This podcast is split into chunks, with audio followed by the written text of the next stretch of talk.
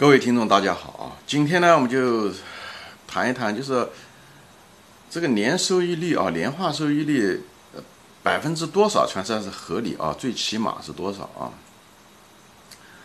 嗯，就在实际过程中，在投资中啊，嗯，巴菲特给过一个，好像也是他的老师也这么说过，就是说，你如果投资股票的话，当然，股票里面也有高风险和低风险，对吧？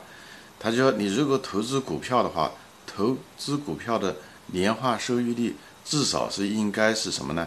应该是无风险这个收益率这个那种标的的收益率的两倍，至少，关键词是至少，以后这是两倍，什么意思呢？无风险的投资指的是什么？比方国库券就属于无风险啊，呃，国库券也好，美国就是债券也好，就是呃联邦债券也好，它这个。呃，也是浮动的，对不对？从可能百分之三到百分之八之间浮动。比方说，呃，这个年平均，比方说说今年是三点五啊，国库券是三点五，嗯，年收益率，呃，说或者利息是三点五。那么你在投资股票的时候呢，你应该是至少百分之七，不能低于它啊，不能低于它，至少要百分之七，它就这么算出来的。你投资股票为什么会这样？因为股票它是有风险的，对不对？你百分之七是你的，讲白了是是你的一种期望收益率，对吧？它不是真正的就是一定是的，因为你还没买嘛，对吧？是说白了是一种期望收益率，所以这时候的时候你要给它要稍微高一点，因为你万一要是这个公司破产了呢，对不对？万一这公司怎么样怎么样，它有些问题，所以你给它的价格跟它的呃就是。你你还是给自己一个缓冲的一个嗯呃嗯空间，对不对？所以你利润期望要高一些，就像你投资很多小公司一样的，就你肯定是希望呃利润率高点，否则的话不如把钱存银行了，对吧？或者买国库券了，这是一个道理。所以嗯，这个期望收益率实际上里面就嗯考虑到未来的风险，嗯，它实际上。就给了一个未来的一个风险的一个缓冲，讲白了就是一种安全边际啊，是一种安不算安全边际吧，不想跟以前的混在一起，就是一种安全因素也考虑在里面。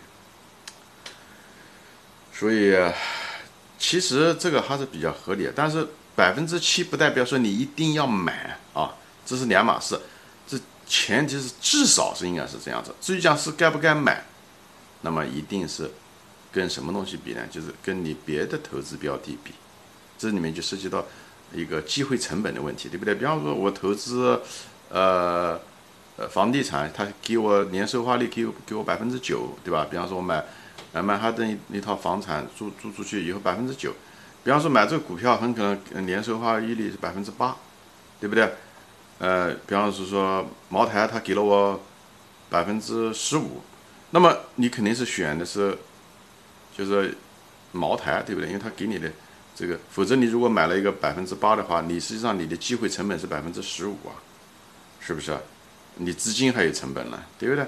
所以呢，在这时候的时候，但是这个前提给你的是那个百分之七，就是两倍的，事实上你至少如果之在这之上你才可以比，在这之下就没什么比的，那就是买那个呃无风险的，就是国库券，对不对？就比方说说。